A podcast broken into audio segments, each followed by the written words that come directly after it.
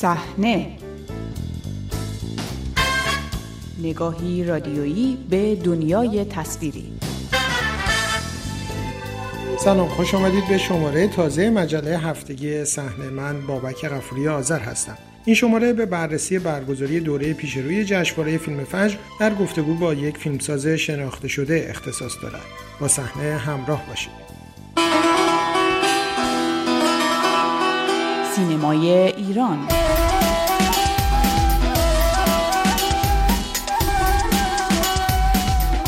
هفته گذشته اسامی داوران و 62 فیلمی که مدیران سینمایی جمهوری اسلامی می‌گویند واجد شرایط شرکت در دوره پیش روی جشنواره فیلم فجر هستند اعلام شد تا نشان داده شود. روند برگزاری این رویداد با وجود همهگیری ویروس کرونا ادامه دارد.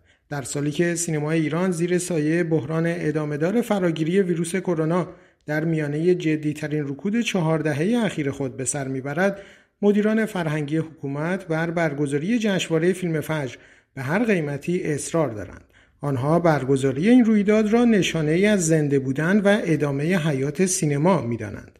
درباره شیوه برگزاری این دوره با علیرضا رئیسیان نویسنده و کارگردان که تاکنون بارها در جشنواره فجر شرکت داشته و سه دوره نیز در سالهای 69, 83 و 90 داور این رویداد بوده گفتگو کردم و نخست از او درباره این نظر مسئولان جشنواره پرسیدم که برپایی این رویداد را نشانه زنده بودن سینمای ایران دانستند. واقعا معنی برخی از جملات رو هیچگاه نمی‌تونم درک کنم برای اینکه اینجور چیزها با ذات سینما هم خونی نداره. یعنی چی؟ اگر جشنواره برگزار بشه سینما زنده است. اگر برگزار نمی جشنواره داخلی سینما زنده نیست. در هندوستان سینما مرده است واقعا که با زندگی روزانه مردم عجین فیلم دیدن و فیلم ساختن و همه اینها. در عین حال سینما از ابتدای پیدایشش هیچ وقت جدا از مردم نبوده. هر منتقدین و جشنواره حلقه رابط و واسطه بین فیلمسازا و مردم هستند برای جدا کردن انواع سینما در کتگوری های مختلف هنری و دیدگاهی.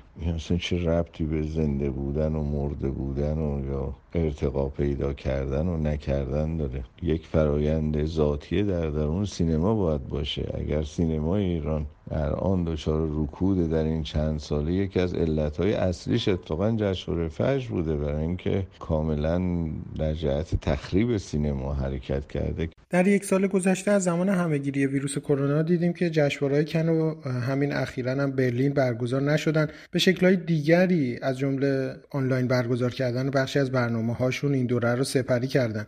چرا جشنواره فجر تصور می‌کنه با برگزار نشدن به نوعی اعتبارش زیر سوال میره؟ یعنی اگر کن و برلین برگزار نشدن اعتبار اونها هم زیر سوال رفته؟ کن و برلین فستیوال هایی در بالاترین رده جهانی هستن. فستیوال فجر یک جشنواره کاملا داخلی با کارکردهای کاملا در جهت سیاست های دولت و وزارت ارشاد و خودنمایی مدیران هم. اصلا هیچ قیاس این دوتا نمونه هم به نظر من معرفارقه و من دیدم دوستانم هی میگن ما از تجربه ونیز استفاده می‌کنیم. آخه ما نه اون ساختارا رو داریم نه اون امکانات رو داریم. هیچ فیلمی رو حتی آنلاین ما نمی‌تونیم نشون بدیم چون بلا فاصله سرقت میشه و همه خواهند دید و این اصلا چه افکار و اندیشه ایه خیلی راحت بگن که آقا ما می‌خوایم هر طوری هست این جشنواره رو مثل جشنواره کودک و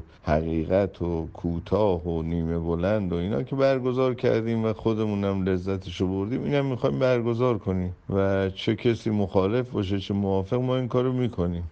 این خیلی قابل پذیرش بهتریه تا آوردن اینجور دلایل که مثلا ما شبیه ونیز هستیم یا مثلا شبیه کن و برلین نیستیم. یا مثلا پیروی می‌کنیم از مدلی که خودمون دوست داریم و از مدل های دیگه پیروی نمی‌کنیم. این فقط به نظر من از نابلدی کسانی نشأت می‌گیره که با جوهره سینما آشنا نیستن.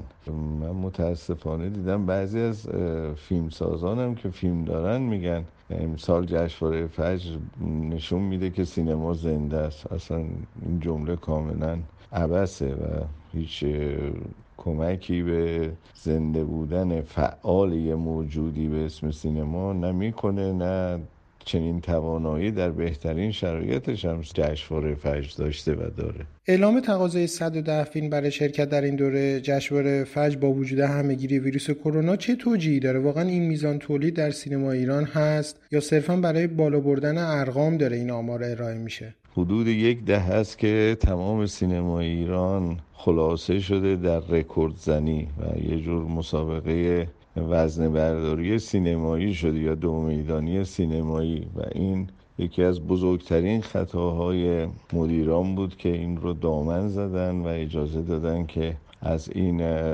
فرصت های استفاده بشه و هی رکورد پشت رکورد برای انجام دادن و شکستن. اصلا این 110 تا نه واقعیه نه می‌تونه واقعی باشه. پنج و شستاش هم همینطور. بالاخره اون آمار واقعی که فیلمسازا در جریانن و شکل تولیدات نشون میده. مگه اینکه چند تا از سالهای قبل باشه برای همینم فیلم های امسال رو گفتن از دو سال پیش می‌تونن باشن. و یا فیلم هایی که سال گذشته در جشنواره بر دلیلی نبودن الان اینجا هم هستن. بیشتر از 20 عنوان فیلم جدید نمی‌تونه اصلا وجود داشته باشه. حالا در نهایت هم هر تعداد فیلمی که متقاضی باشن در نهایت 20 تا فیلم به مسابقه خواهند رفت. و اگر همون تئوری که عنوان کردم این جشنواره ممکنه فقط برای داور برگزار بشه درست شبیه اینه که بگین شما یه مسابقه فوتبالی هست نه تماشاگر داره نه پخش تلویزیونی داره. فقط داورها و خود مربیا و بازیکنا لذت خواهند برد از این مسابقه که با هم میدن. این دیگه اسمش مسابقه فوتبال واقعا نیست. درسته که من نمی‌خوام یعنی اینو مثال می‌زنم فقط برای روشن شدن موضوع بگنه سینما به شکل ماهیتی هیچ ربطی به فوتبال نداره. از جنبه پاپیولار مردمی بودنش عرض می‌کنم. و به نظرتون چرا جشنواره فجر به ویژه در دو سال اخیر از یک رویداد سینمایی خارج شده حساسیت های ورای حوزه فرهنگ و هنر پیدا کرده؟ واقعا یکی دو سال نیست. من در کل دولت آقای حسن روحانی با شاخصه های مختلف فرهنگی می‌تونم اثبات بکنم که جشنواره فجر اتفاقا در جهت تقویت سینمای ملی نبود نه بخش داخلیش نه بین المللیش بلکه در جهت تضعیف این سینما بود. خصوصا در اون سه سالی که آقای داروغ زاده بودن بیشترین لطمه رو فیلم سازا خوردن. رو در روی آدم های مهم سینمایی با همدیگه در کوران جشنواره و این موج عجیب غریب رسانه‌ای و خبری و اینها که اصلا خیلی کمکی نه تنها به سینما نمی‌کنه بلکه به نظر میاد برای حذف یک تعدادی از فیلمسازهای نسل اول و دوم برای اینکه خود جشنواره این کارو نکنه این مأموریت رو به برخی از رسانه ها داده بود و اونها هم خیلی خوب این رو اجرا می‌کردن. جشنواره محل تخریب و تقویت که نیست. جشنواره محل ارزیابی محل بررسی و دیدن نگاه های مختلف فیلمساز هاست. اونم برای اینه که من فکر می‌کنم دولت آقای روحانی هیچ گونه گرایش و تعلق خاطر و مسئولیتی در مقابل مسائل فرهنگی احساس نمی‌کنه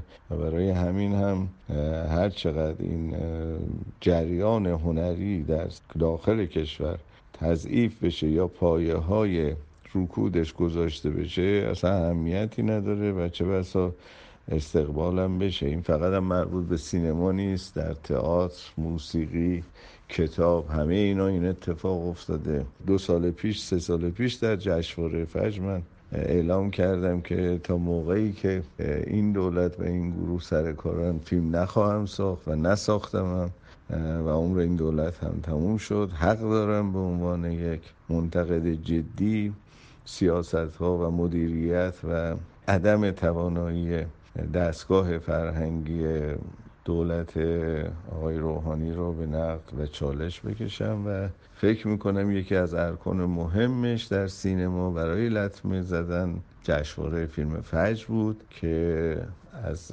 ماهیت واقعی خودش به شدت دور شده بود تبدیل شده بود به یک جو پرتنشی برای اکران بهتر یه سری از فیلم ها که پشتش آدم های خاصی بودن و مغلوب کردن یه تعداد از فیلم ها و فیلمسازان متفاوت با این نگرش. در واقع در جاهایی که دارای سینمای پیشرو هستن هیچ وقت جشنواره مقدمه اکران نیست بلکه به منظور شناسایی قابلیت های هنری و اجتماعی فرهنگی فیلم ها در طبقات مختلف ارتباط با مخاطب خاص که توی جشنواره هستن برای ارائه در نمایش های عمومی است یعنی کردیت جشنواره یا حمایت جشنواره نوعی شامل همه آثار میشه و در مرحله شامل برندگان. و تعداد جوایز هم خیلی کمه. این همه جایزه که نمیدن و ویترین جوایز رو پر نمی‌کنن. البته اینا حرفای تازه و بدی این نیست که بنده می‌زنم. من و دوستان و همکاران دیگری که منتقد نحوه رفتار و مدیریت سینمایی و فرهنگی در این چند ساله بودن به دفعات هم اینا رو گفتیم و در واقع ما هیچ ابزار دیگری هم جز گفتن عقاید و نظراتمون و نقد سیستم مدیریتی نداریم. در واقع جمله معروفی است که میگن متخصصین سیستم رو به وجود میارن و روشنفکران هنرمندان اون رو نقد می‌کنن در مورد فرهنگ. جشنواره فجر این گونه نبود. در دورانهایی واقعا شاخص رشد فرهنگی و هنری سینما ایران بود. الان این کار کرد و نداره. پروپاگاندای برای اکران فقط و این اصلا خوب نیست و به نظر من یکی از وجوه غیر اصولی برای برگزاری جشنواره هست. از همراهی دیگرتان با این شماره مجله هفتگی صحنه سپاس گذارم تا شماره آینده روز و شب خوش.